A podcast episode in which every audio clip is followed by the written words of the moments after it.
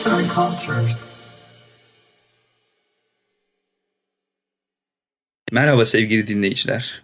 Bugün Sosyoloji Podcast serimizde modernitenin biliminden bahsedeceğiz. Birey ile toplum arasında diyalektik, karşılıklı olarak birbirini etkileyen bir yapı vardır. Toplum bireyi şekillendirirken, birey de toplumun içindeki yelpazeyi oluşturur ve çeşitliliği yaratır. Tanrılar, soylular ve üst kademe askerler dışında geniş kesimlerin hiçbir hakkının, gücünün olmadığı feodal dönemde bireyden söz etmek oldukça güçtür. Bu doğrultuda bakıldığında feodal dönem sınıf geçişkenliğinin olmayışı, her bilginin ve toplumsal hayatın dini kuramların hegemonyası altında olması, kan ilişkisine ve fiziksel güce dayanan hayat bağlılıkları gibi etkilerle insanları mistik ve din merkezli dünya okumalarına sevk etmekteydi. Bireyin olmadığı, tebaalardan oluşan feodal düzen, gerçek anlamda bir toplumun oluşumunu da önlemekteydi.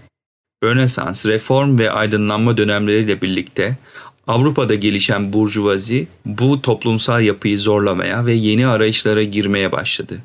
Bu değişen dönemin bir ürünü olan modernitenin algısı toplumdaki bütün bireylerin bir özne, bir eyleyici olduğuydu.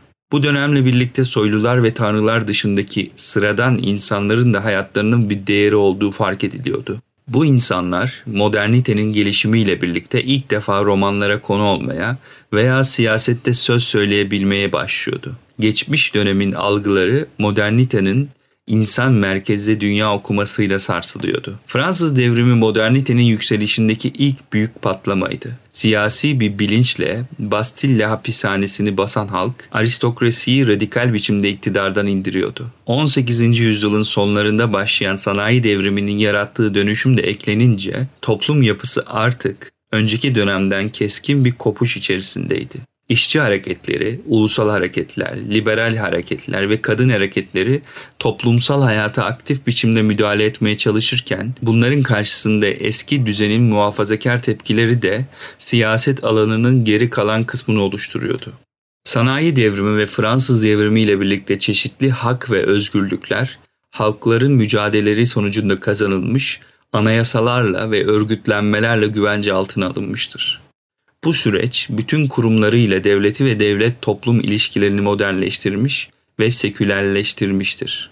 Tabii ki bu süreç hep dalgalı seyretmiş, sokaklar ve meydanlar siyasetin doğal bir mecrası haline gelmiştir. Bu süreçte sanayi devriminin ilerleyişiyle birlikte birçok yeni iş kolu doğmuş, çok sayıda insan çok farklı işler yaparken birbirinden bağımsız yaşayamayacak hale gelmiştir temelinin işçi sınıfına dayandığı, üretimle pazarın aynı yerde birleştiği kentler bu modern dönemin ürünleridir. Dolayısıyla her kent o ülkenin modernleşme sürecinin izlerini taşır. Kentler elektriğin de gündelik hayata dahil olmaya başlaması ile birlikte fiziksel olarak ancak 18. yüzyıldan beri düşünsel olarak aydınlanmanın başladığı yerler ola gelmiştir. Bu aydınlanma ve modernitenin kentlerde yayılmaya başlaması Berman'ın dediği gibi daha fazla ışık, daha fazla gölge yaratmıştır. Ancak ışığın iç diyalektiğine uygun biçimde ışığın olmadığı yerde gölge olmadığı gibi ışık arttıkça gölge de artmıştır. Toplumda görünen şeylerin yeterli bilgiyi verme gücü azalmış, bu gölgelere dair bilgi üretme ihtiyacı doğmuştur. Marx'ın da dediği gibi bilim görünen ardındaki görünmeyeni anlamak içindir. Bu anlamda sosyolojinin toplumsal alanda anlam verilemeyen şeyleri anlamak için özellikle kentlerde bir araç olarak doğmuş olması tesadüf değildir.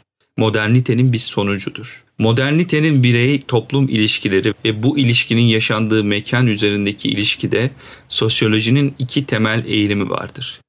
İlki iktidarların toplumsal hareketleri anlamlandırabilmesi ihtiyacına bir yanıt üretmek isteyen Comte gibi klasik pozitivistlerdir. Bu yaklaşım bireyi ve toplumu kontrol edilmesi ve denetlenmesi gereken bir olgu olarak ele alır.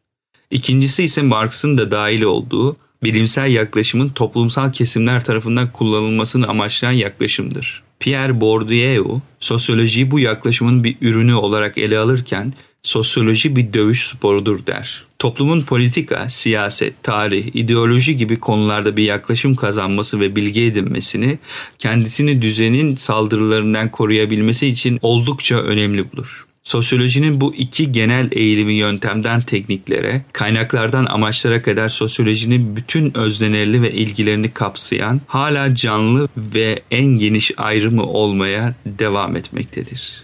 Yazan Alp Tanlası Seslendiren Rıdvan Tüzemen